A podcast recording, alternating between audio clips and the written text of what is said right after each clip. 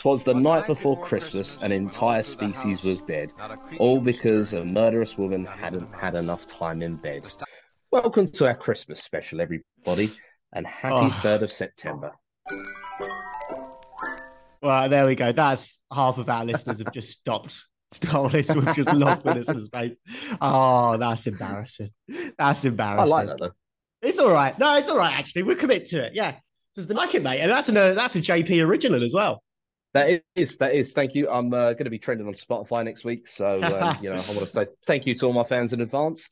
Poetry. Christmas poetry. As I said, happy 3rd of September, everybody.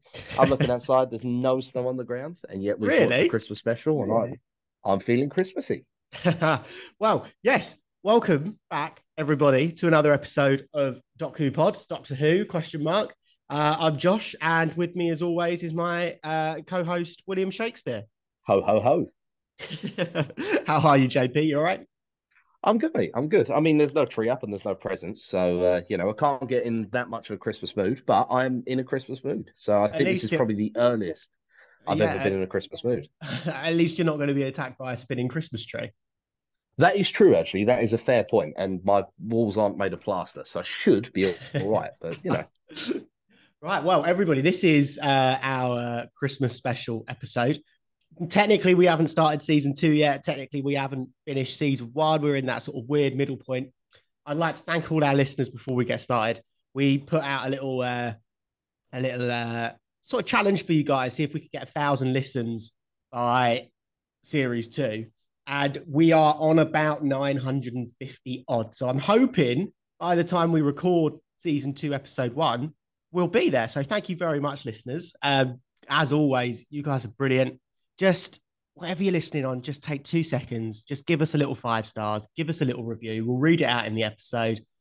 Share us, like us, comment with us, engage us. But yeah, thanks, guys. And Christmas Invasion, JP, you ready? Yeah, I'm ready. I want to go in and say this is my least rewatched episode of all of Doctor Who, I think. I went into this thinking it's an awful, awful episode. And it's one of my least favourites from memory. So I hadn't watched it for a while. Before we jump into it, there's a lot of good stuff in this, but I think it's let down by the finale, like big time. Yeah, I mean... It's look.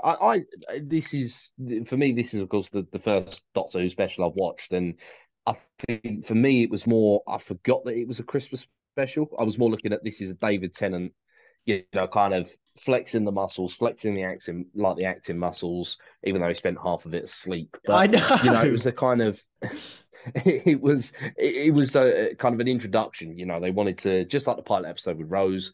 They wanted to get out there, just push David Tennant as much and just show this is the new Doctor. This is what he brings to the table. Try and forget about Christopher Eccleston. But I liked it as a special. The ending was a little bit. And as I said, I was a bit annoyed that they managed to just keep the Doctor asleep for half of the episode. But I know what an interesting way to introduce a new Doctor, just having him asleep for most of it. Like, very interesting. Very interesting. Yeah, no, it is. And it's a bold move by the writers, I guess, because I suppose that even though... Because that was the other thing as well. The underlying theme of this episode was that the Doctor is still the Doctor, even though he's a different person. Yeah, of course, because everybody asks that question every 2 seconds. Exactly. And it's a very... I mean, I'm still trying to get my head around it, in fairness. But it's like... the Doctor, he's still the Doctor. He's still got the memories of the previous Doctor, and he still he's still got the relationships there, but he's his own new person. Yeah, strange, isn't it? It's like you've got a brand new person with brand new identity and personality and all that, but you've had the old memories downloaded into it, sort of thing. Like, yeah, I mean, yeah, it fucking blew my mind back as a kid. Obviously, this was my first Christmas special. I think it does a pretty good job of explaining that okay, he's the same Doctor. He finishes the line with fantastic, or finishes the episode with fantastic. Sorry, and I'm like, okay, good callback. Yeah, okay, so it is still the Doctor, just the new Doctor who is apparently asleep all the time. I would have liked more. Come on, You needed to do more in this episode, right? I mean, I think the only thing is maybe the reason they've done that was to kind of focus on what was the same in season one. Because I know this is technically season one, but they wanted to focus more on the companions. So Rose, Mickey, Rose's mum, even bringing back Harriet Jones. Like, the familiar stuff. Kind of. Exactly, bring the familiar stuff in and then gently introduce the new stuff, even though that's a good point. Not new, but like, I don't know, it was just a bit, it was a bit strange. And what's interesting is that all throughout season one, we've always been saying that actually it's the Doctor's companions that save the day rather than the Doctor. Yes. Whereas this one, straight off the bat, the first thing the Doctor saves the day. Yeah, we'll get to that because that's where I think my main issues come into play. But should we just stick to our normal routine? Should we go through it sort of beat by beat? Exactly. So, of course, it starts off with, kind of Mickey working in the garage, which I could totally see. That suits his character. Yeah. I get that. Yeah. And Jackie, I can't remember, she's just in the apartment, isn't she? She's in the flat. Of course, they both miraculously hear the TARDIS kind of whining. And yes. Ultimately, I mean, it is, it's a familiar noise. It's a distinct noise. You're going to know it. But what just made me laugh was the two shots of them just running around London, just trying to locate it. And it's almost like, you ever seen those videos where they're kind of like, when an owner's got like a squeak toy for a dog and they're squeaking the toy and the dog's like really confused, running around like, where is it? Where is it? It just reminded me of that, which is just hilarious. And just see these two like skirting around London, just trying to find this like TARDIS. Yeah, I thought... Which did make me chuckle. Yeah, I hadn't sort of put this together, but like when they do meet and then Jackie starts going, she's alive, you see, I said, like they probably had the same 6-month jump that we had, right? The last episode would have come out and I think we said June or something like that. And now it's Christmas. Yeah. I forgot they didn't know that Rose saves the day at the end of that episode. And they don't apparently come straight back. They come back 6 months later. So she had another 6 months of thinking her daughter was dead. That's pretty fucked up. Yep. Yeah, no, it is pretty messed up. And it's one of those things that even though chronologically for Rose and the Doctor, it was just that was the end of the episode was then the start of the season. Yeah, kind of the Christmas special. As you say, for Rose and for Jackie and Mickey, that 6 months has passed. We're almost living on that earth, and for us 6 months was their 6 months. So it would have been when it came out. And again, like you said, that's that familiar theme that's carrying through, because obviously we had the episode where she went missing for a year. So I hadn't picked up on that, but you're right, they are trying to keep it as familiar as possible and slowly introduce us to this new Doctor. So yeah, exactly. Brilliant bit of advice right at the start there. Remember, kids, never drink and fly at Christmas. That goes, for the same for driving as well. It's always a dodgy time. The old bill always out. I genuinely thought he was drunk at first. I was waiting for the Doctor to stumble out with some eggnog or something like that. I was sitting there thinking, I mean, that's a bit of a kind of a sticky thing to be putting on the BBC. And then, of course, they said that he was under the weather, and actually he was ill, and he needed to he needed time in bed and a cup of tea. But which is a hangover cure. That's what it is. It's a hangover cure. Yeah, it is a hangover cure. Exactly. I love the thing where they just said Doctor Who. I just put roll credits. So cheesy, so cheesy, and it also doesn't even work in context. Like, what do you mean Doctor Who? The Doctor, the Doctor. What are you talking about, Doctor Who? But I was like, roll credits. Yeah. I was like, quick, get the DiCaprio meme out there. There's me sitting with a beer, and I'm just like, oh, that one. I know that one.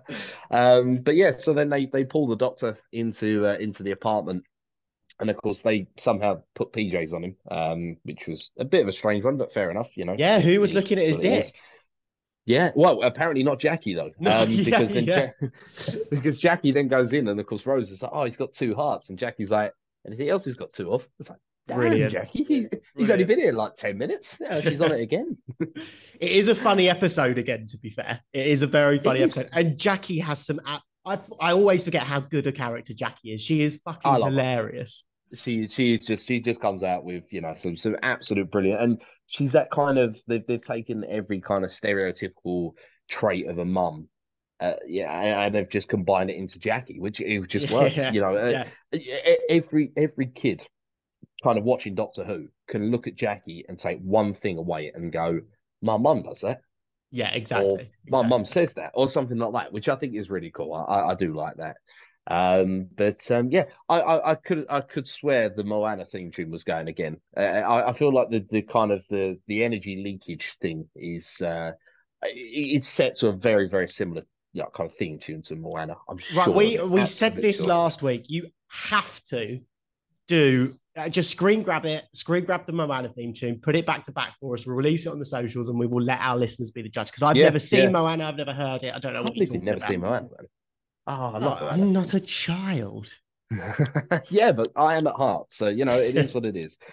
And then I think another theme that goes through kind of this episode is Harriet Jones. Oh, isn't she brilliant? The stages of Harriet Jones. So I put Harriet Jones going big. She's the PM now.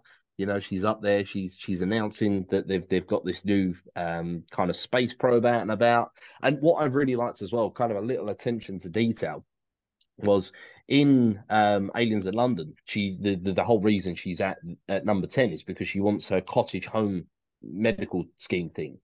And of course the PM's like, look, this isn't important at the moment. Yeah. And along the bottom you can see that the cottage home scheme is an incredible success or something like that. And no way. Which I really, really liked. So I was like, oh, I like that. That is a true attention to detail. I was like, I like that. That is pretty cool. Yeah, I love that. Yeah. So speaking of Harriet Jones, I was going to save this for trivia at the end, but so when we last saw her in Aliens in London and World War III, as the Doctor and Rose leave her, he goes, "This is the start of Britain's golden age." She's elected as Prime Minister and she runs for 3 successive terms, right? So there is a theory in the Who community that the Doctor fucks up the world. And it's never confirmed, but it's there's a lot of evidence. So without spoiling anything for you, right? The Doctor himself says she's supposed to run for 3 successive terms, and this is the start of Britain's golden age. She then sends the probe up. She's doing a lot of things. She's very progressive. And then the Doctor, we're jumping ahead here, but stops her in her tracks, right? With, don't you think she looks tired? And then all of a sudden she's being questioned, and spoiler alert, she does lose the next election, right? Does she? Ooh. One of the big bads I think it's the series 3, I think it is, is the new Prime Minister is the new bad, right? And he basically fucks everything up. And the theory is that the Doctor when we get to season 3, we'll come back and review it because it will make more sense to you. But the theory is that the Doctor put these events in motion, and just like he fucked up with the long game and all that sort of stuff, he makes the same mistake here, and he prevents Britain's golden age from happening and creates the big bad for season 3 and so on and so forth. It's a really interesting theory. Yeah, really interesting theory. Yeah, no, that is interesting. I like that kind of stuff.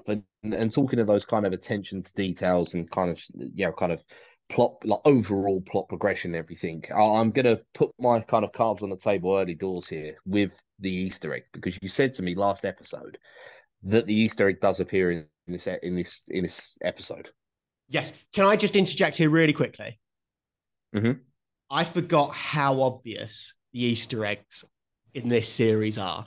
So I'm not I'm going to ask you the question every week, but I'm not going to give you a yes or no, because I want you to continue picking up on it if you do get it in a certain week. So I'm not going to confirm or deny it, but go ahead, JP. Yeah, so, I mean, look, when Mickey and Rose are walking through, there is 2 big angel Christmas decorations there. And I saw those and was like, straight away, because I said about the thing in the season finale, where the Daleks are going on about angels and demons and everything like that. It's some kind of spiritual thing with angels. I could just, you just see them there. They're blindingly obvious. They're in the background, but they're so huge. It's like, it's got to be that. So I'm saying it's something to do with angel. I mean, I don't know whether it's like the bad guy's an angel or like whether it's like the angel corporation or something like that. But I'm saying it's something to do with angels and demons, something like that. That's what I'm saying. Okay, interesting. Yeah, see it through. See if your theory is held up next week. See if you can follow this train of thread through. Be very interesting. Yeah. You watch. It was very obvious. Yeah, it was very obvious this episode. But we'll say no more on that matter. That'll make a good soundbite for the next end of series. Yeah, oh, here we go. Yeah, the pain of listening to that over and over again, just like oh. But yeah, so that's my kind of that's my guess on the Easter egg so far. I then put Christmas-themed purge. Okay, yeah, because the little the Santas with the you know with the masks and the kind of the concealed weapons just really gave me the purge vibes. You know that kind of the plastic mask thing that the you know everybody dressed up in on Halloween. When was it 2015 maybe 2016? Yeah, with the neon sort of eyes and everything. Yeah, exactly that. It just I was like, oh yeah, it kind of reminds me of that. But it's just a bit weird they were just waiting there. Well, I've got a lot of questions on this. Go on. Why did they attack? Right, like the villain's motivations throughout this. So there's the whole thing about the pilot fish, right? They send the pilot fish out because they recognise the futuristic technology. They're clearly tracking Rose and Mickey. Then they've got the Christmas tree in the estate, so they clearly know where the Doctor is. The TARDIS is in the near vicinity. But then the Sycorax invade, and it's like the Doctor is completely forgotten about. And then all of a sudden, it's about this blood thing, and we're going to make them jump, so surrender to us. And then all of a sudden, you know, they press a button in the TARDIS, and it starts bleeping. And they're like, oh, you have alien technology that you've hidden from us. Like, you must be traitors. What are you talking about? You knew this alien technology was here. That was the reason. I don't understand. Like, what happened there? It felt a bit muddled to me. Yeah, that's a fair point, actually. That doesn't really make sense. Because the way I saw it was straight away, they were going for the Doctor because the Doctor was powerful. He was almost like a human battery kind of thing. He had all this excess energy that they wanted, and that's why they wanted to kind of... And I thought that they were going after Rose and Mickey because they knew that Rose and Mickey were the only protection that he had. Yeah, exactly. Because he's almost in... What I was kind of assuming was like a coma kind of thing. So he was vulnerable, and the only defense that he had was Rose and Mickey. So that's the assumption I took. But yeah, actually going kind of looking further into the plot, it doesn't actually make an awful lot of sense, does it? No, it doesn't, right? Like, okay, it makes for a cool bit. Yes, you can have the Christmas tree attacking, you can have the Santa robots attacking, and it's all very Christmassy, but I don't know, man. It didn't feel like it was part of the... it was almost like I was almost expecting, is this setting up something in the future? The pilot fish are going to be for something else coming, but yeah, no, nothing apparently. Yeah, no, they were the pilot fish, but yeah, and I've got to say, you know, it just made me laugh when they're there in the Christmas market and there's just bullets flying everywhere, rocket launchers going galore. Hitting absolutely nothing apart from, you know, kind of stationary decorations. And I was just like, it's like watching the Russians on the news, you know, just not hitting anything at all. You know, they did hit a Christmas tree, which proceeded to fall onto one of their own people. Yeah, exactly. It was like the Home Alone version of like the Purge, you know. Just like, what if the Purge was run by the Home Alone bandits, you know? Just utter nonsense, yeah. And talking of utter nonsense, I mean, what was up with the Christmas tree? I'm sorry, but like, no, it's Christmas for the sake of Christmas, is what it is. It is, isn't it? And it just made me laugh because they just had the table there, and you knew that they put the table there just to show that the Christmas tree was done. Yeah, exactly. Just like, I again, I'm looking at it thinking, well, it's obviously going to be made out of like, you know, kind of a plastic kind of thing. So like, you know, when you go like kind of into a car wash and you get those big like kind of buffers that go around that you drive your car through. I was thinking like, it's going to be like that. I was like, oh, okay, well, it's going to be something like kind of, you know, not dangerous, but at the same time, it's not going to be, you know, kind of, you're not going to want to touch it. But then it just cut through a table like it was made of paper. I was like, oh, okay, that's why they've done it there. But it's, but yeah, I don't know. The Christmas tree was a strange one. As I said, I just, you know, when it started cutting through the wall and I was just like... Oh, mate, it's so cringy. Mickey's fighting it off with a chair as if that's going to do anything. And... Oh, don't. It's not a rabid dog or a lion. You can't fight it off with a chair. But... No. It's a ropey moment, to be honest with you. But it does give way to a good scene that I like. And it is where Rose whispers into the Doctor's ear, "Help me." And he just gets straight back up, saves the day. And I'm like, okay, it shows the Doctor still has, like, Rose is his one motivating factor. I think that's a good way of showing that. I quite liked that. Yeah, no, that was good. And again, it shows that, you know, even though the Doctor's in peril and he's himself is in a vulnerable situation, he's still willing to straight away, just on Rose, he's up and he straight away, he's just defending Rose, he's protecting her, you know, and he's willing to put himself in the way of danger for her, even though he is himself in some kind of danger. But peril. Yeah. No, I really like that. I think that redeems the scene for me. Yeah, no, exactly. And of course, talking of the Doctor when he leaps up, I mean, a dressing gown, stripy pajamas. I knew you could be the Doctor, mate, because I had to take a double take. I was like, wait a minute, I'm sure I've seen that dressing gown somewhere. But, it's not far off what I'm currently recording in, to be totally honest with you. You're actually going to a Doctor Who got kind of Comic-Con thing, aren't you? Oh yeah, I am. Yeah, exactly. But I didn't expect the regeneration process to be so long, though. Well, it's different every regeneration, and I was going to do some research on this episode, but I couldn't be bothered. I'm convinced this regeneration is supposed to be him letting out the bad wolf energy, the heart of the TARDIS, right? Because it's all the same color, right, and it's never really done again. So I'm convinced that was supposed to be what it was, but then it just caught on, and that's now how every regeneration looks. But yeah, every regeneration is different, so don't overthink that too much. But yeah, gotcha. I mean, okay, he's fucking useless in this episode.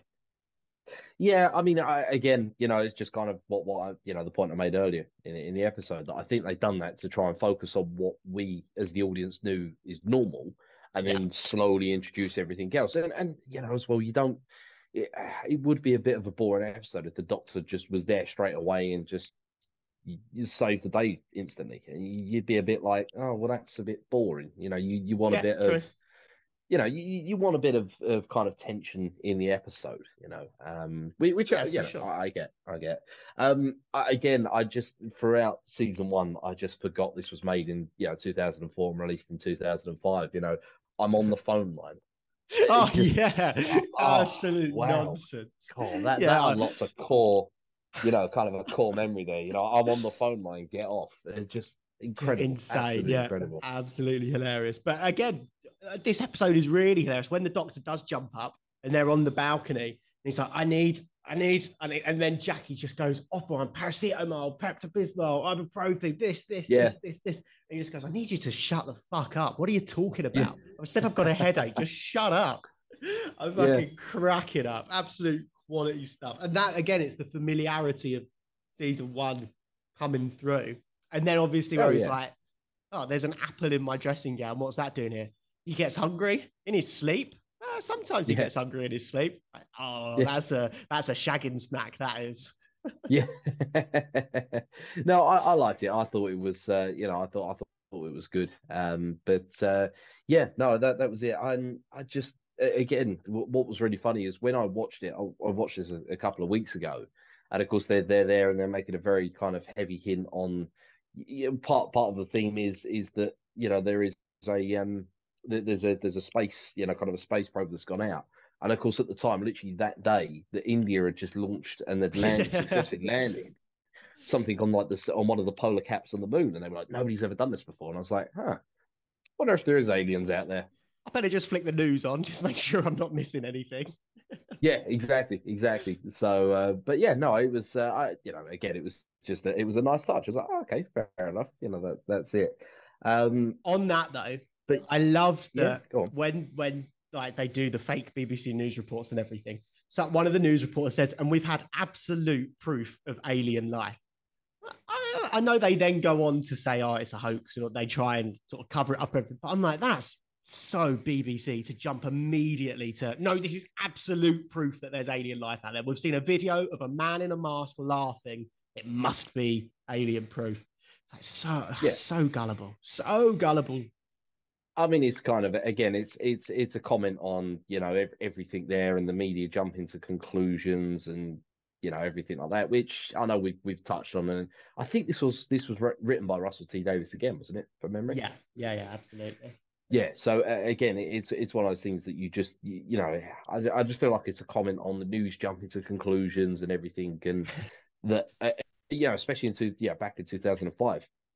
Because the News of the World hacking scandal was uncovered yet, but again it was something that was known, that that they were hacking people's phones and personal possessions and all that dodgy stuff, and and it's, I don't know, just, maybe Russell T Davies had a little bit of a thing against the media, and he was just like, right, I'm going to put this line in there and just kind of just to take the piss, really. But the question I've got, you may know the answer to this one. The assistant in the to the PM, Alex. Yes. Was he the guy in the office for Blonde? For the Slovene? That is a very good question. I don't think so. I didn't pick up on that. If it was, I will have a quick look on. Because I wasn't sure if it was just like he kind of kind of come up elsewhere and he kind of made his way up to the PM's office or something like that. But I was just like, oh, if that was, that's quite a nice little character. Yeah. I guess so. No, he's only in the one episode. Oh, he's just a different person. Okay, well that's fair enough. But so that was that. So then we're in that war room bit. I find that fascinating. Like Harriet Jones is just she's fucking brilliant. That Sally girl's quite cute as well. To be fair, I've got that in my notes. Not doesn't really mean anything. Yeah, she was quite cute. But I loved it when someone, I think Alex says, "Oh, the president of America wants to take control." And she's like, absolutely not. We're certainly not turning this into a war. Ooh, that's good satire. That is. That's good political commentary. That I was going to say, that then takes me on to my next note. Harriet Jones, fuck the Yanks. Harriet Jones. Because she always introduces herself, didn't she? She's like, Harriet Jones, Prime Minister. And they're like, yeah, I know who you are. And I was just like, literally. That's a brilliant joke, Harriet Jones, fuck the Yanks. And I was just and I was just like, well, who made her boss, though? I get it, but seeing as that she had to have this authority for Torchwood, was it Torchwood? It was Torchwood, wasn't it? Yeah. Like, seeing as she had to have this authority and everything like that, like, surely she would just have to consult people first before just going, no, I'm going to do it. I love it. I don't know, it just seems like a bit of a dangerous thing to me, you know what I mean? Like, you'd want someone that would perhaps consult the entire world first before making a big decision like that. But, is what it is. We'll get to whether her decisions are right or not, but I do honestly. Harriet Jones, brilliant. Everyone always cites Hugh Grant in Love Actually is the best prime minister we never had, but I disagree. I think it's Harriet Jones in Doctor Who. She is the best prime minister we never had. God, I'll tell you what. I want to ask you that same question at the end of the episode. Mate. All right, let's jump ahead. Let's do it now. Well, back her 100%. Oh, I don't know. Harriet Jones, the murder of a species. Let's save it till the end. Yeah. Okay. Let's save it till the end. Well, the next one I've got is not a message to humans, message to the Doctor. I felt like the entire time it was pretty obvious that it was, and I feel like Harriet Jones maybe should have picked up on that, and the fact that, yeah, she knows who the Doctor is, and you've got this guy that's there, and he's almost holding the world hostage, I guess, or England hostage. And I just feel like, she should have picked up straight away that this is a message for the Doctor, because let's be real, how many people do you know that are going to have some kind of knowledge or relationship with an alien species that's coming down and saying, like, give us this or we'll kill a third of your population? What do you mean, sorry, the message that she puts out or the message they receive from the Sycorax? The Sycorax. Right. When they're on the TV screen. Yeah, but I don't know. What do you mean? Well, because they translate it, didn't they? Alex translates it, which again, by the way, how did he get that translator? And why did it work? I just go with it. Again, I know it's a convenient plot point, but I'm like, this guy pulls out something that looks straight from Early Learning Center, and he's just like, yeah, that's it. We've got exactly what they meant, and I'm like, wait, how did you get that, and why does it work? You just got this brand new alien species. But again, I like that kind of the hint that there is something more than what we saw there with Torchwood, because I remember you mentioned Torchwood a couple of episodes ago with Jack, and the fact that she was like waiting for Torchwood, and she was like, and the general guy was like, oh no, you can't. You don't have the authority to do that, or why do you know about them, or something like that. I mean, they've got this obviously alien technology and everything. So I like the hint that there is something further than what we saw. Yeah, absolutely. But yeah, no, that's it. Of course, then there's a mention of love, and she says, "Do you love the Doctor?" Oh yeah. And she didn't say no, but didn't say yes either. Again, jumping ahead a little bit. There is the bit where he flashes her a wink and says, I'm sexy. Yeah. Are you feeling? And then obviously the episode ends with them holding hands, looking up to the ash. Yep. Do you think it's becoming more of a romantic relationship? I don't know, in fairness. I feel like they've hinted it more this episode, like, you know, kind of that there is more of a romantic, you know, kind of relationship between the two of them. But yeah, we'll see what happens. We'll see how they take it. I do feel that they've kind of gone more on the thought of a romantic relationship. Yeah. But as I said, because we obviously gone. I was going to say, well, this is the first episode I've seen with David Tennant, so you know, you just don't, you don't know, do you? But we'll see. We'll see. It's something to keep an eye on, anyway. Yeah, exactly. We obviously got Christopher Eccleston kissing her in the last episode, and now we've got a more age-appropriate actor playing the Doctor as well. So yeah, keep your eye on it, JP. Yeah, we'll see. We'll see. But yeah, I mean, like, you know, it's as I said, it's going to be something that's interesting to watch and go from there. I then put bullshit on the timeline. Is this when the ship is incoming? Yeah, exactly. So I've got the same note. Yeah. So midnight, the aliens come and are 5 hours away. They make it obvious it's midnight. They go, right, they're 5 hours away. That's it. And then the sun's up at, you know, kind of 7:30 in the winter, I'd say, probably. Yeah, at least. Yeah, at least 7:30. And then it's like pretty much just like midday sunlight. And I'm like, wait, other than it, what happened there? Like, at least put in there and be like, oh, they're like 12 hours away. And you can go, yeah, okay, yeah. Why say that at all? Why put a timeline on it? Just say they're incoming. Do you know what I mean? Why write yourself into that corner? Yeah, it was just a really strange one. And look, again, it's not the yeah, kind of an absolute disaster, but it just really hurts me because they've, you know, especially with the writing is very crisp, it's very accurate, and it's just something like that, you know. Yeah, I agree. But I didn't like it when they were like, oh, go on, Christopher Nolan. I was saying, well, he wouldn't have put up with that, you know. He would have made sure that it was. He would make sure it was 5 hours long. Yeah, he would have done as well. Yeah. 6 hours. Welcome to Doctor Who, the 6 hour Christmas special. Yeah, I would love that. I would love a Christopher Nolan Doctor Who episode. Yeah, I mean, that would be good. Christopher Nolan would have such a field day with it. It'd be brilliant. It's yeah, no, it was interesting. Again, characters that I then put, because the neighbour to Jackie, of course, and people start kind of going walkabouts and everything like that, and Jackie's name, I put, oh my God, was that Arthur Shelby? And it actually was the actor that plays it, Jason Overton. Is it really? Jackie's neighbour. It is. I was watching it. I was like, wait a minute, that's Arthur Shelby. I was like, what's he doing on there? I was like, I'm sure of it. And of course, I'm then googling like frantically. Well, I've paused the episode. I'll Google it frantically, and I'm like, it is. I'm like, no way. The Shelbys are in Doctor Who. I'll give you one better, right? Okay, he started Arthur Shelby's career. Just one wild guess whose career would have started in Doctor Who. Billy Piper, maybe? Okay, fair enough. But just like random celebrities. Fucking Andrew Garfield's acting break was in Doctor Who. No way. I swear to God, Spider-Man himself started in Doctor Who. How sick is that? That's mad. What season is he in? Season 3. Hmm. Unrecognizable as well. Yeah. Oh, really? What is he like, dressed him up with a load of makeup, or just he looks really young and everyone? Oh, he just looks really young. Yeah, and ironically, I think he's doing an American accent in it as well. Yeah, fair enough. Yeah. Anyway, we digress. Have we spoken? Has Harriet Jones's address to the nation happened yet? No, not at the moment. So the keep going. I was hold on, wait. When does her address to the nation go? Because my next note is about the kind of the mind. Well, at the time we think it's mind control. Ah, yes. And I just put, well, luckily it wasn't me, because, you know, I mean, at 7:30 in the morning, or like, well, technically what? No, it would have been just very early, 6 o'clock, wasn't it?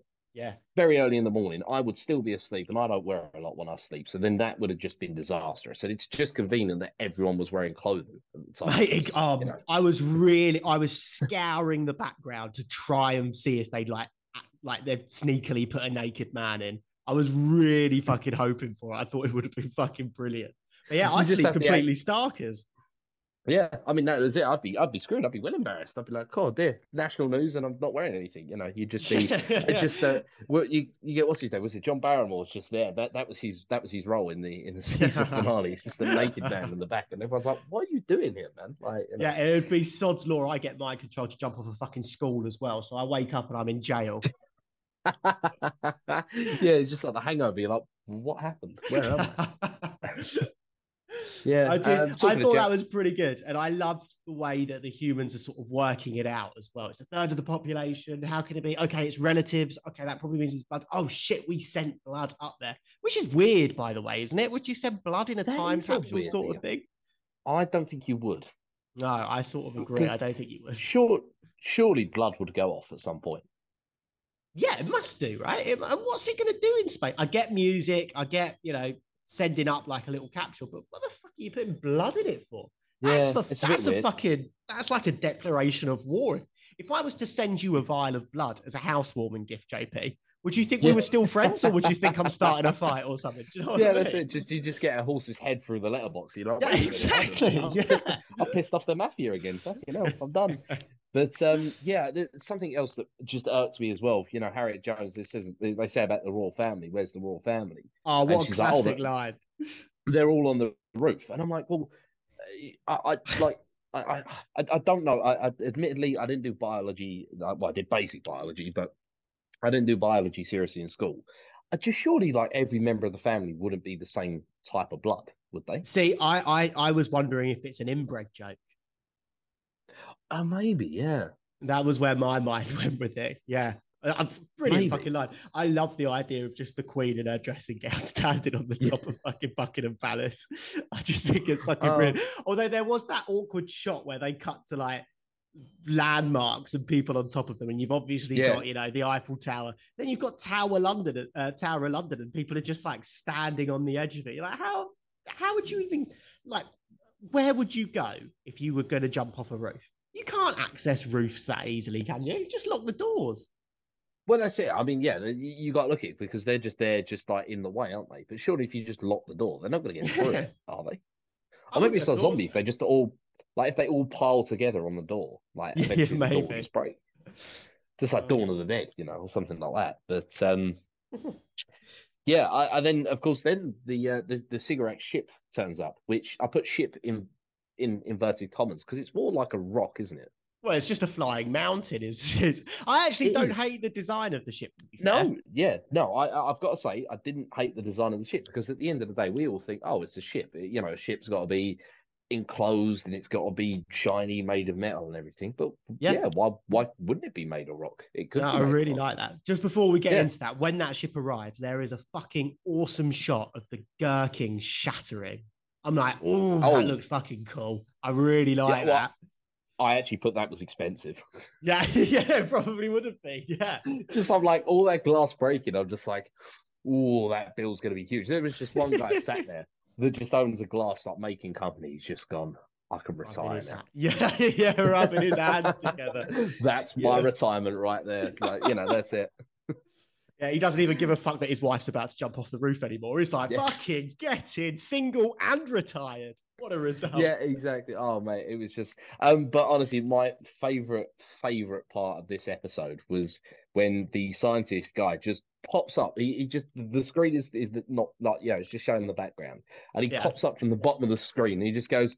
Sonic Wave, and honestly, every single time I had to rewatch it because it was just my favorite clip of the entire thing. I was just the way he said Sonic. It wasn't even like Sonic. It was just like Sonic Wave, and I was like, oh, that's just gold. I totally missed that. That's another thing you've got to put out on the socials. Then you're gonna have to make one of those. Mate, I totally missed that.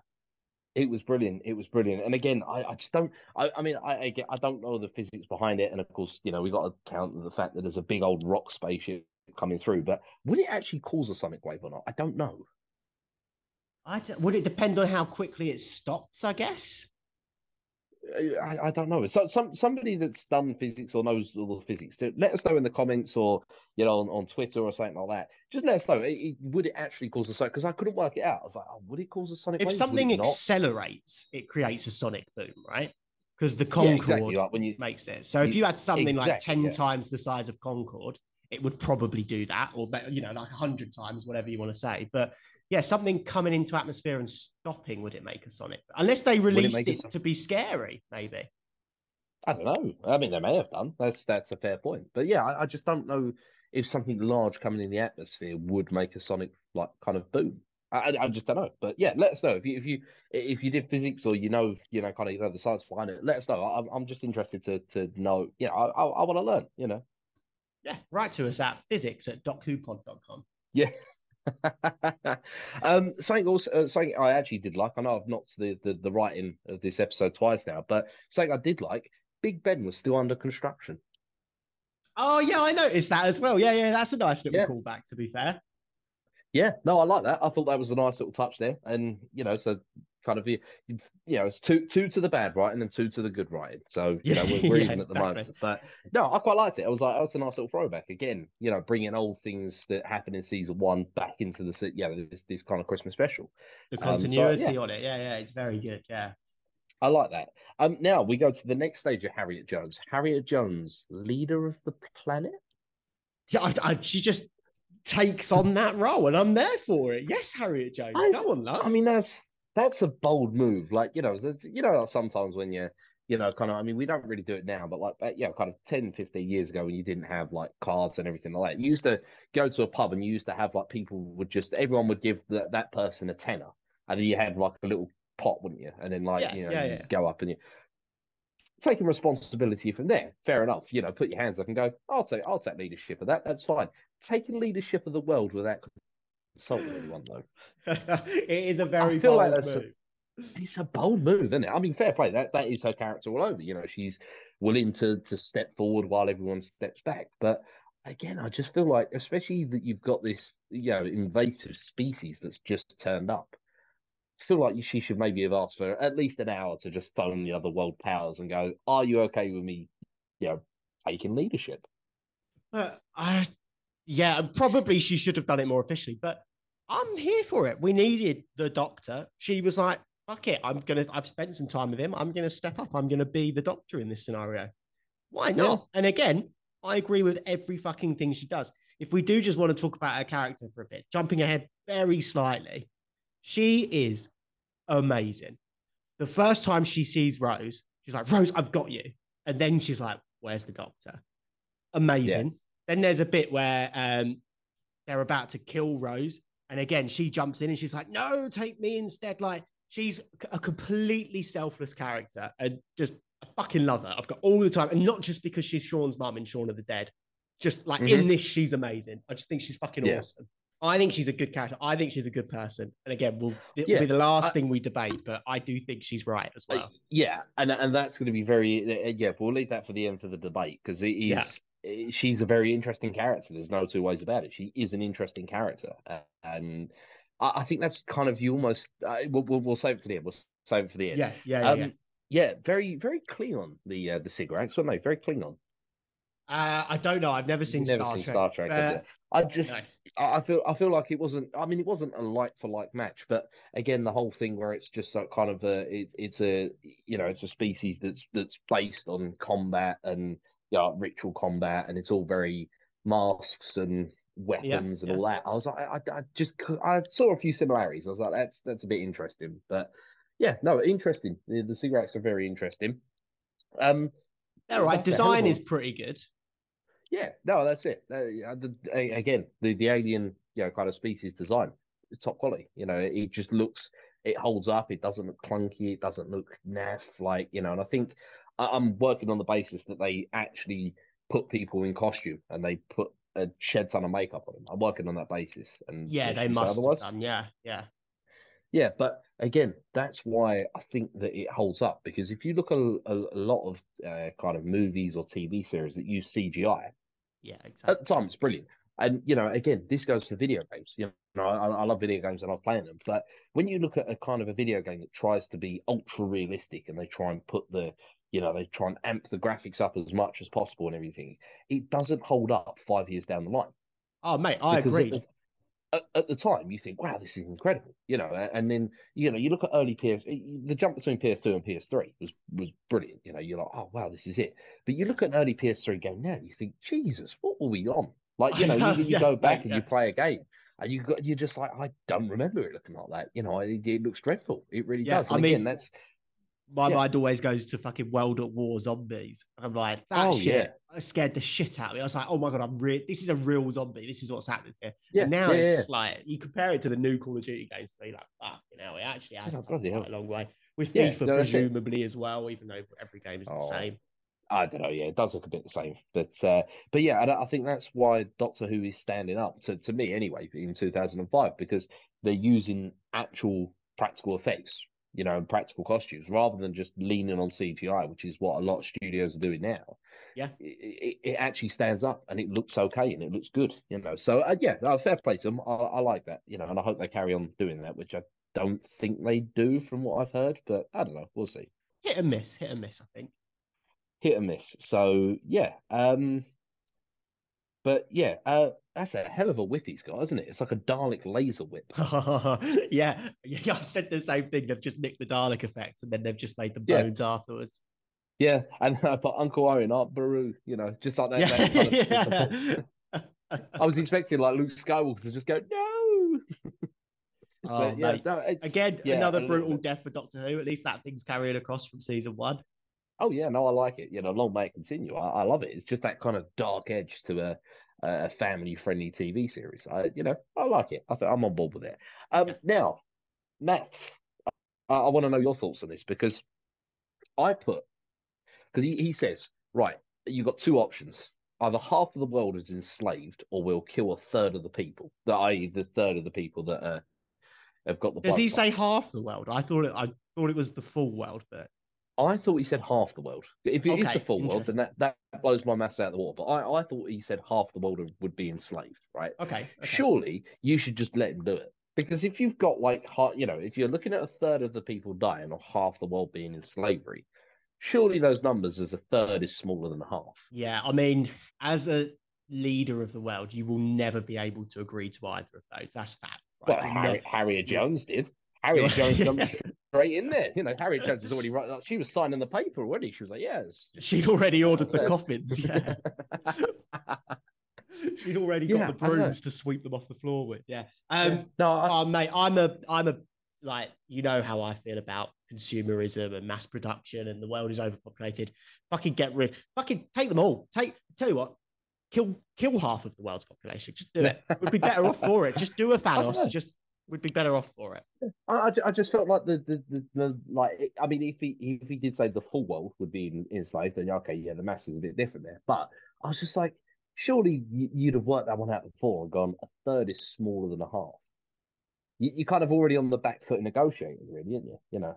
Yeah, I guess so. But I think it's unimportant because you can't agree to it. You've got to go to war in that situation, haven't you? Oh, yeah, no, for sure. Definitely. Now, talking of kind of solutions and everything like that, we then come to what is just my favourite cure of anything at all. Oh, before we get there. Oh, go on. I just want to comment on Rose throughout this episode, because we mentioned this in our sort of series one recap. She doesn't get much character development in season one. And in this episode, she's basically completely reset. She's totally fucking useless throughout this. She's crying, she's moaning. Even her speech that she gives is shit. She's just like, she starts off strong with Shadow Proclamation. Keep your eye on that. That comes up a few times throughout the next couple of series. Very strong. And then she's like, oh, and the Mighty Jackerfest, and the Daleks, and Slovene. Like, why would any of those things help you in this situation? She gets a hard reset in this episode. And I think it's because she gets a lot of character development through this. So trace that. I just wanted to make that. I was going to say that was interesting. I mean, I put when you lie on your CV, but you still get the job. Yeah. You know, you kind of, I mean, I quite liked it. It was just, you know, bullshit baffles brains. You know, you just throw words at them and just hope for the best. And, you know, because let's be real, what else is Rose going to do in that situation? Yeah, exactly. But she could have done it with more agency, is what I'm saying. I think they've taken her back a level. I think Rose at the end of series, Rose with Christopher Eccleston would have stood up with more authority. I think she's had a real setback in this, losing the Doctor, and it's reset her character. I'm sorry, I just think it has. I guess I wouldn't have said that it was so much of a hard reset, but yeah. Oh, fair enough. So then, the best remedy ever.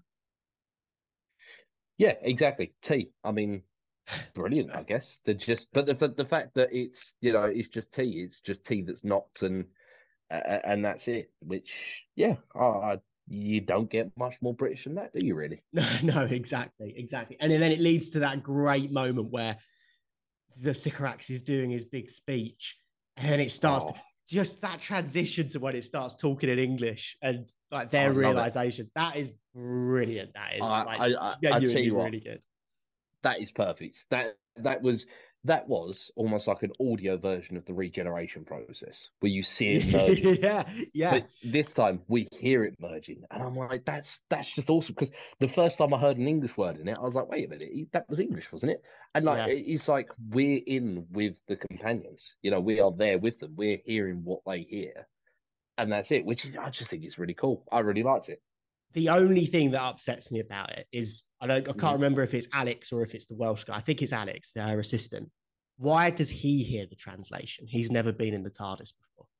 That's my little thing where I was like, oh, they've just cocked that up a little bit. If they've just had him say a line with, what do you mean? He's still speaking Sycoraxian or whatever it was. I'd have been like, okay, you've nailed that. That was the only little bit I was like, oh, he was so close to having a perfect moment. Yeah, no, I get that, actually. Yeah, it would have been, because even though it is a universal translator, it's a universal translator for people that have been in the TARDIS, isn't it? Yeah. You know, that has the connection with the TARDIS. So, yeah, okay, I get that. Talking of kind of brilliant lines, you know, David Tennant just can't get the staff. Yeah. It doesn't really make sense. I don't know. Does it make sense in context? Not in context, but there was a staff there. So, yeah, you know. Oh, okay. Ah, yes, you're right. You can't. No, that does make perfect sense, actually. I hadn't picked up on that. Yeah, he snaps the staff and says you can't get the staff. Okay, fair enough. Exactly. So, yes, it works for me. I'm happy with that. Tannin is actually... I was going to say, because then he says about tannin. He says, oh, yeah, no, it's the tannin in the tea that makes, you know, that's made me better and everything like that. And I looked this up. That there is actually a component in tea called tannin. Okay, it's a component in tea.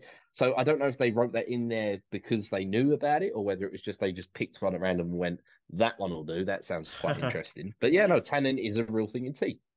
No, I love that. I think David Tennant's introduction there is excellent. That bit where he's just spinning wheels. He knows if he pushes this button, it's going to be fine, but he's going to build some tension. That's an excellent introduction to the Doctor. Words are the greatest weapon. And he smashes it. Yeah, absolutely perfect. And then it all goes fucking downhill after that. It just... I don't know, actually. I didn't mind it. I mean, going back to, kind of there, it was confirmation that he has the memories of the previous Doctor, which was good, because he remembers Harriet Jones, remembers Rose, all that stuff, which is, for me, I was like, that was one of the biggest questions I had. It was like, does he remember, does he remember previous stuff? Because it was hinted at in the season finale, but it wasn't actually confirmed. But now it's been confirmed that he has the memories and everything, which is good. I mean, he's a bit more London than Northern. You know, he just says, hello, big fella. Yeah, I did quite like all that, I was like, I like that. It's a bit of a kind of a... It's a bit of an offhand, kind of a backhanded compliment, really, big fella. It's just you can use it in a good way, but also you can use it in an insulting way, really, which was quite interesting. I know you said that it's going to go downhill, but I mean, is the Doctor a vampire? Well, what do you mean? Because the guy just literally tastes human blood and goes, I mean, how is that a thing? I don't know, but I love that. Like, he's working it out in real time. Like, he's using his intelligence. He's using, again, he's just not an action star. But I like that. I like the fact that he's like, I'm using my intellect. I'm working it out physically. I'm going to taste this blood. Okay, right. Work it out. That's all brilliant for me. Like, great introduction.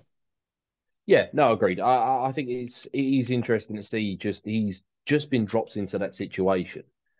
And it's interesting to see how it's almost like that kind of, I really, really like the Guy Ritchie Sherlock Holmes films with Jude Law and Robert Downey Jr. The kind of the slow-mo bits and everything. It's like watching that, but like without the action. It's just like he is literally just doing detective work. He's working out what's happening. Yeah, and it's sick. It's so good. Which it does work. I really like that. And that was what I kind of put on my next point about. It's interesting how he knows about the, the cigarettes and everything, like, and he knows what almost makes them tick. He knows about the ritual combat.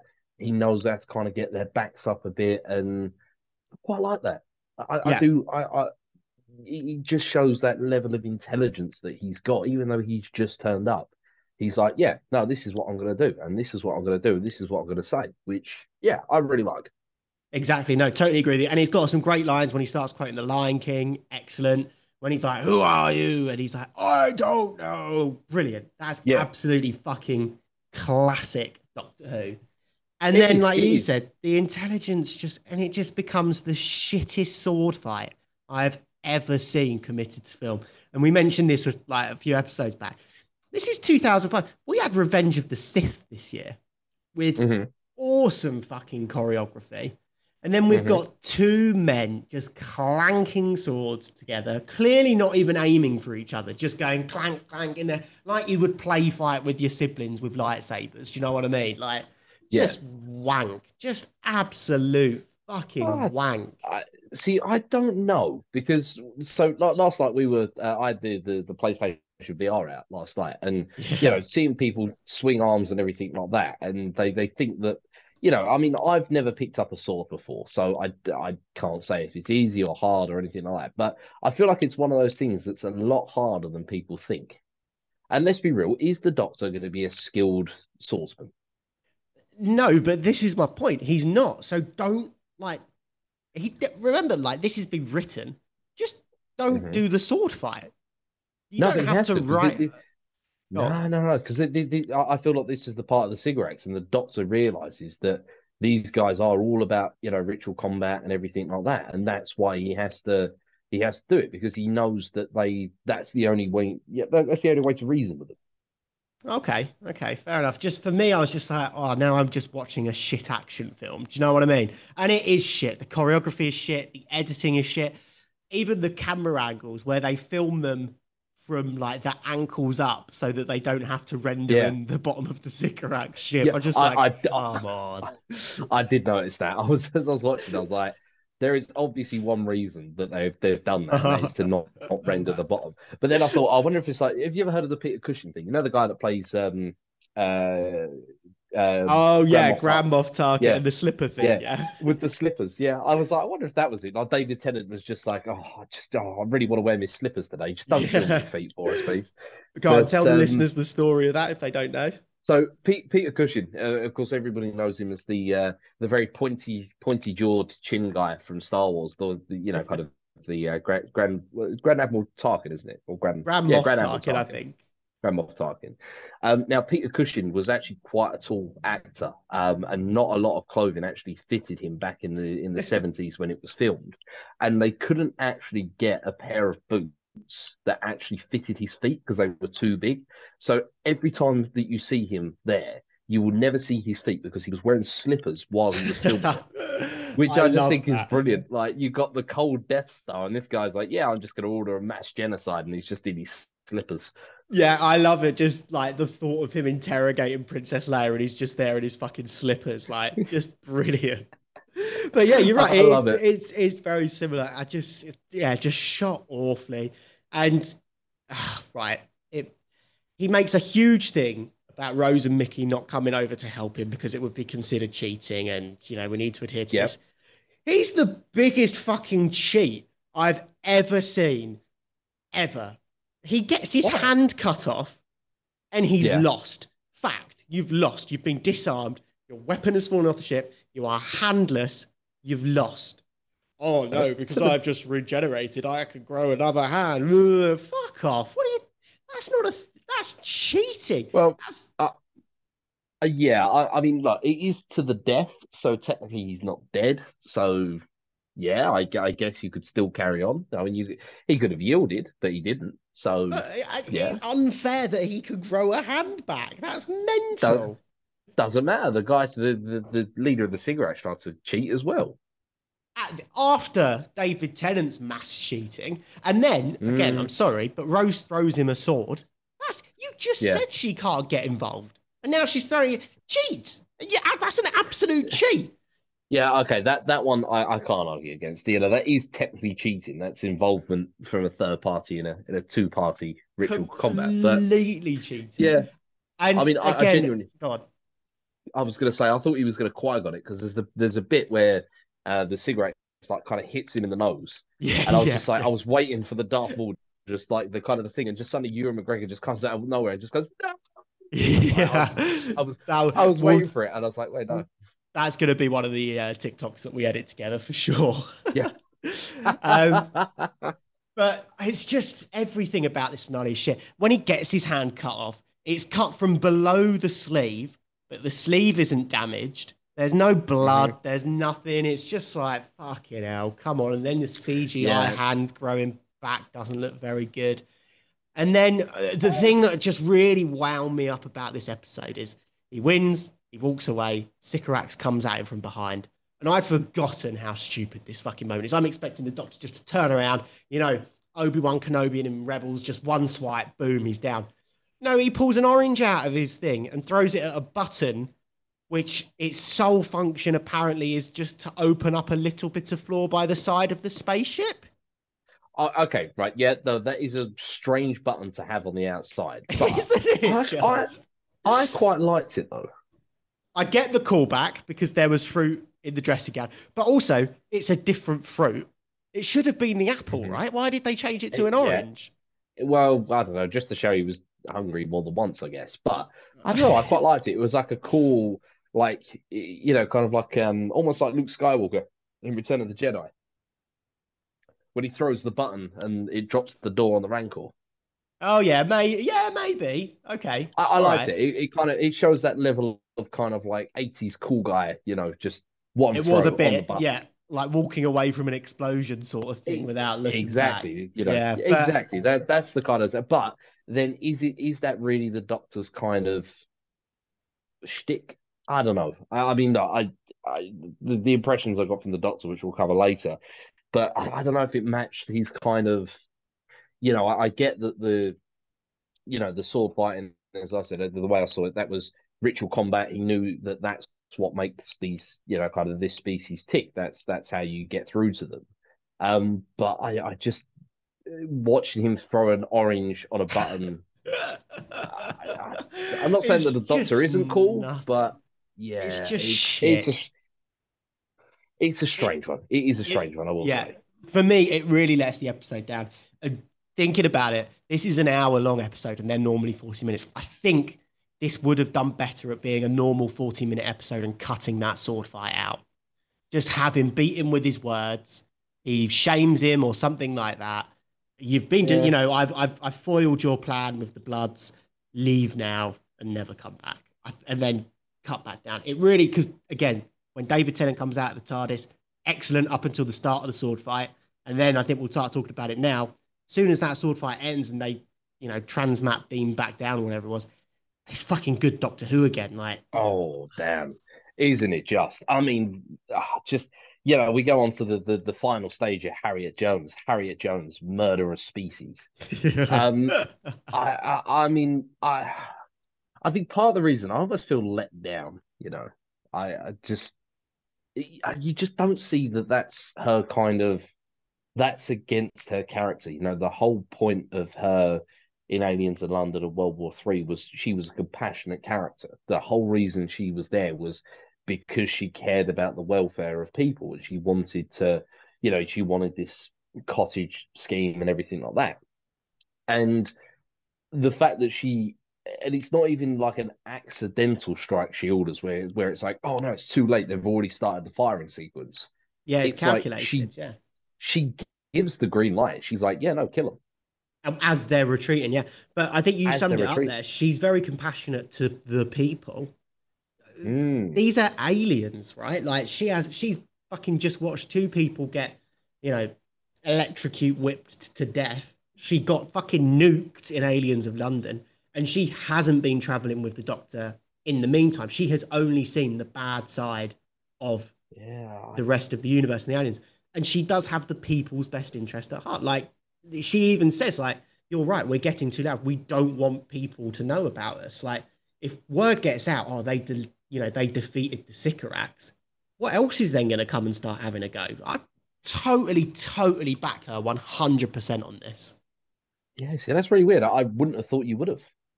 As a pacifist, yeah. As a pacifist, yeah, as a pacifist. I can't say that word. You know, yeah. It was just like almost completely against their character, and that's why I think it made it so interesting, was because it was just like, oh my God, like Harriet Jones, what's going on? Like, you know, it's just, you've gone from this lady that was willing to kind of sacrifice her own life to, you know, save Earth and everything like that. So then suddenly she just brutally murders. And it's not even like you could say, well, she defeated them in war or combat or battle. Yeah. Yeah, she murders them. That's it, straight up. You know, it's a retreating enemy. And I know that, you know, things like the Geneva Convention is that you know, retreating enemy is still, you know, kind of, they're still game. But like, it's not one of those unwritten rules, you know, where you're just like, well, you're retreating, I'll leave you alone. If you're not firing at me, I'm not going to fire back, that kind of thing. But I also think there's one point where the colonel is like, he was a prisoner, you must have, you know, like wartime rules and stuff like that. They're like, no, we fucking don't. And then when the Doctor defeats him, he yields, he swears on the blood of his race, and then comes back on him anyway. Why would she have any reason to believe that they're going to disappear? Yeah, no, that's true. That's true. I mean, it's one of those things that, all right, you guarantee that they're not going to come back and they're not going to, you know, kind of start shit again and everything like that. But at the same time, though, I mean, that's pretty brutal. And it just leads to a brilliant, you know, we've seen the Doctor, you know, David Tennant's Doctor, very quirky, very energetic. He's, you know, a few one-liners here and there and everything. And then suddenly he just, like angry Christopher Eccleston, he just, on a dime, just snaps. And goes serious, and he's just like, I mean, wow, you know, just the exchange between them was incredible. Yeah, well, you sort of see it with the whole no second chances line once he fucking pushes that button on the stupid spaceship thing, which is nonsense. And then, yeah, you see it with Harriet Jones, and he's like, no, this is it, I'm ending you now. This is, you've blown your chance. That's it, I'm ending you with your, don't you think she looks tired, which is what I'm convinced, you know, what was Theresa, I'm convinced that's what destroyed Theresa May in the end. I think she must have had a row with the Doctor because just because that's what happened, really, isn't it? People just all of a sudden said, nah, she's not fit for the job. Let's get her out. Yeah, no, that's true. And I think myself and everybody that watched that for the first time, when the Doctor went, you know, oh, don't you think she looks tired? Everyone just counted to six on their hands. Don't you? Yeah. Right. Every time. That is 6 words. That's it. Yeah. It was just like literally as soon as you was like, oh yeah, don't you think she looks tired? I was like, 1, 2, 3, 4, 5, 6. That's the 6 words. That's there, you know. But yeah, again, it's one of those things, and just, I mean, it's going to be interesting, you know, hearing what you said earlier in this episode, with the kind of, you know, a further down the line where she was voted out of her 3rd term. Yeah, that's going to be interesting to see because, as you said, you know, we've already seen it once in the long game and the season finale where, you know, the Doctor just flies off and, you know, happy days, we've won, end off, but isn't always the case for where he's just left and where he has just saved, you know. No, exactly. Yeah, it's a lot more indirect, this one, but yeah, very interesting. And you'll be pleased to know Harriet Jones does make a return, but we will be waiting quite a while for it. She's just like now, like set up a concentration camp for alien species. She's just like, she's enslaved all of the alien species. She's just like, she's just gone full dictator. I would love that. Harriet Jones go around concentration camps. Yeah, there's just like 100-foot like kind of poster. Like, I've been to China and you see like kind of the. Of like, you know, kind of the Prime Minister or whatever you call them, and you go to Tiananmen Square and there's like these big old like poster portraits of them. You just go into London and just hanging over Big Ben, it's just this 100-foot poster of Harriet Jones, you know. Yeah. Harriet Jones, I would love ruler that. Of Earth, you know. I would have liked it if after this episode there was a post-credit scene and it's just her sat at home smoking a cigar, and then it pans around her living room and she's just got heads of alien victims just up in her living room, like beer and stuff. Just above the fireplace. You know? Yeah, exactly. Like, who am I going for next? She's got like a Slovene rug on the floor or something like that. Oh no, imagine that. I would love it.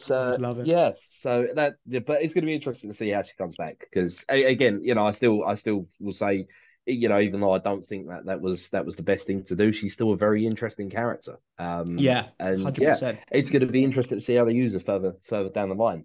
But talking of interesting characters, we then get what I think is probably the most important thing for the Doctor in this episode.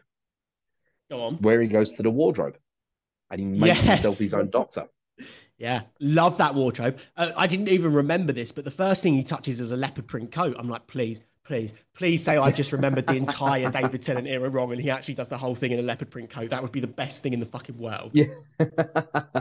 No, I thought it was good, and I now understand why you and Brad have the long tan coat things. Why you both have one. Yeah, 100%, man. You got to have a long wavy coat. Yeah, no, that it is a cool looking coat. But yeah, no, it's just... It look, you know, I just felt like it's an important character development for the Doctor. He's forging his own personality, you know. Even though he is the Doctor, he's the 11th Doctor, is he? Or 10th. The 10th? Well, 10th. Yeah, so he's the 10th Doctor. That's his. Yeah, you know, he is the Doctor, but he's his own Doctor, and I quite like that. And again, you know, you know, the wardrobe in the TARDIS just looks so cool. It does look cool, yeah. And I remember David Tennant looking like the coolest fucking guy in the world. But looking back, it is so mid-noughties fashion. Ultra skinny suit and tie and fucking trainers on underneath. Not even trainers, fucking Converse. He's just like, it does look a bit dated. And it is very baby-faced David Tennant. But it is also still a bit timeless as well, you know. Like, it still works. Yeah, I guess. I mean, yeah, it wouldn't be out of place if you was looking at Top Man or River Island or something back in the noughties. But yeah, no, it does still work. I will say it does still work. But that does lead me on to an issue. As we know, Capaldi is my favourite Doctor because he's an alien. Mm-hmm. David Tennant he's just wearing a suit. He's not alien enough.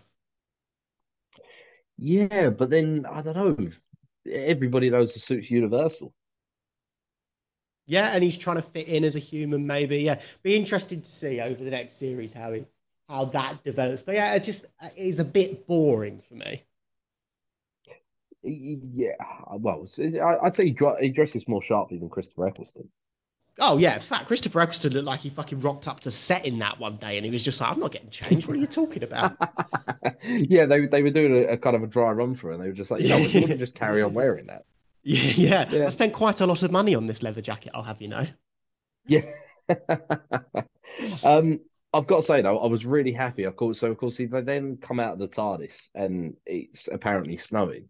And I was just like, I was like, that's not snow, that's the ashes of a species. And then literally the Doctor comes out and she's like, oh, it's snowing. And the Doctor's like, no, that's not snow, that's ash. I was like, I called that. Like, literally called that. But someone had their tongue out and it was all landed on their tongue. Oh, that was bad, wasn't it? But it reminded me, because I watched that series on HBO, Chernobyl. Yes, and there's that horrific scene where they're on a bridge and, of course, the plant reactor's gone up and it then starts snowing. Well, snowing, but it's not snow. It's radioactive ash, and the kids are playing in it and everything. And that is a true thing. That is what happened. Yeah. You know, people were playing in it and then got severely ill from it. You know, and it's just, it's horrific. It's just that kind of human blindness, I guess. You know, you just go, oh yeah, that's fine. Everything's saved. But there's, you know, it's not. It's you know, as I said, it's the ashes of a species. But yeah, no, that's... a somber way to come to an end. I know, it is a little bit of a somber way, like, you know, but then we pick it back up with the fantastic line, which... I know, yeah, that little... Yeah. Just letting us know that Christopher Eccleston is still in there. Well, the Ninth Doctor is still in there somewhere. He's a new man, but it's still the same Doctor. I liked it. It's a good way to end. Like you said, it was the recurring theme of the episode, and they do tie that up nicely. Yeah, which I really liked and I thought was good. So yeah, no, so it wasn't bad. I think it was, you know, for a first kind of season, you know, kind of Christmas special or a first special, I thought it was good, and it was a good introduction. As I said, even though the Doctor was asleep for half of it, it was, for me, it was a good introduction to the Doctor. You know, he definitely seems more, you know, kind of empathetic, more energetic. Bit more actiony, which I kind of like. You know, I do like a bit more actiony. Yeah, And I'm interested to see. You know, I'm interested to see what happens in season 2. So you mentioned a good introduction to the Doctor. A big debate in the Whovian community is which episode do you start watching Doctor Who on? I always think just start from the start. Why would you not? Do you think this would be a good jumping off spot? Do you think if you've got someone that you're trying to get to watch it, you're not sure they're going to like Christopher Eccleston or not? You think they're going to love David Tennant? Would you say start here, or do you think it's too impenetrable? Do you think you need too much information from season one to jump on here? I don't think you need as much information. I mean, the only thing you would have to tell, if you was to just jump in straight away with that special, the only thing you would have to explain is the Doctor has just regenerated. And the reason the Doctor is regenerating this way is because he absorbed all this energy from Rose in the season finale. But do you not think that in itself is too much explanation? Bearing in mind, I didn't give you any explanation going into Christopher Eccleston's first one. Obviously, you had secondhand knowledge, but I don't think this is a good episode to start someone on Doctor Who. I don't think it's a good representation of Doctor Who. I don't think it's a good episode. I think you need too much local knowledge. No, I mean, for the sake of one season, you might as well just start from Rose. Yeah, totally agree. Because it's not like... I know that a lot of people are put off by Star Wars because they're like, oh, there's so many films, and then you've got Clone Wars, you've got Rebels, you've got Resistance, all that stuff, and it puts people off because they go, oh, there's too much stuff to watch. But for the sake of one season, and let's be real, they're not the longest episodes in the world. They're not, they're kind of what, 40 minutes, 45 minutes at a push. Yeah, well, we've knocked through a season doing one episode a week, and it took us less than 2 months. Yeah, so you might as well just do season, just start from Rose, because you get that kind of, it's not just building the Doctor's character, it's building Rose's character, Jackie's character, Mickey's character, even Captain Jack's character, and I feel like you should probably start from Rose, but saying that, it's not the worst place to jump on, I guess, it is still an introduction. Yeah. But yeah, fair enough, mate. So, love it or hate it? Oh, love it for sure, definitely. Interesting. This is my first hate it. You don't like the sword. The sword fighting put you off that much. The ending of this drags it down too much. There's not enough David Tennant in it. The sword fight and that whole bit is just absolute fucking nonsense, man. And then all the stuff at the beginning with the tree and the Santas. I think there's more. I think there's some excellent moments in this, but there's more bad than good, and I think it overshadows it. And I'm just left with a sour taste at the end. I really am. I don't know. I quite liked it, and I just, it was. I still go back to the fact that the Doctor knew that was the only way that he could negotiate with this species. This species wasn't sit round the table, or they're not going to adhere to any declaration or anything like that. Not. They're just going to be straight off. They're just combat or nothing. That's it. And I quite like it. I thought it was good. Fair enough, mate. Well, yeah, that pretty much wraps up the episode. Oh, I've just got to add the bit where you first see the Sycorax on the screen in the war room or whatever it is. We know it's a reference to Bohemian Rhapsody. We get it. We'll get comments if we don't say it. We understand. Yes. Yeah. No, that is it. That is something we got to... Yeah, we kind of skipped over that because then we went... we went further on, but yes, a reference to Bohemian Rhapsody. We get it. But no, that's it. We obviously said you're not going to watch the Next Time trailers, but this Next Time trailer was a season 2 trailer. Did you watch it? I did watch it. It's the only one you're allowed to this series, by the way. I didn't put any notes on it though. That's the only thing. I didn't put any notes on it because I just wanted to watch it, just because it was a season 2. And it was a week and a half ago. So can you not remember? No, I remember. Was it the Cybermen were there?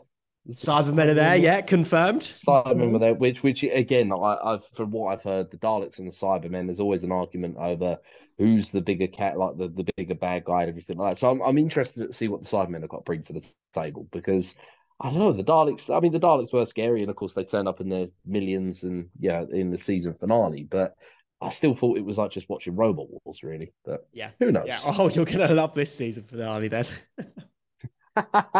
Don't say when I turn up again. Excited for season 2?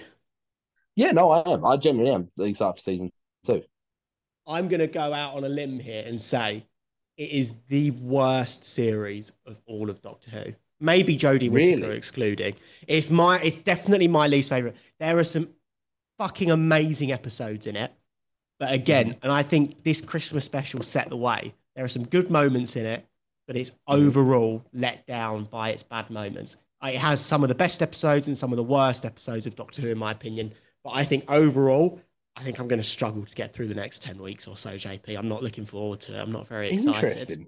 Oh, I'm now keen to see if there's any I'm going to hate in it, because the fact that we've disagreed about the Christmas special. I don't know. I feel if I like the Christmas special, I feel like I should like season two. Yeah, you probably will. To be fair, you probably will. But yeah, I am excited to go back through it a little bit more analytically and sort of stick and power through it just to see if my opinion changes. But yeah, for me, I'm going in pretty wary, to be honest with you, JP.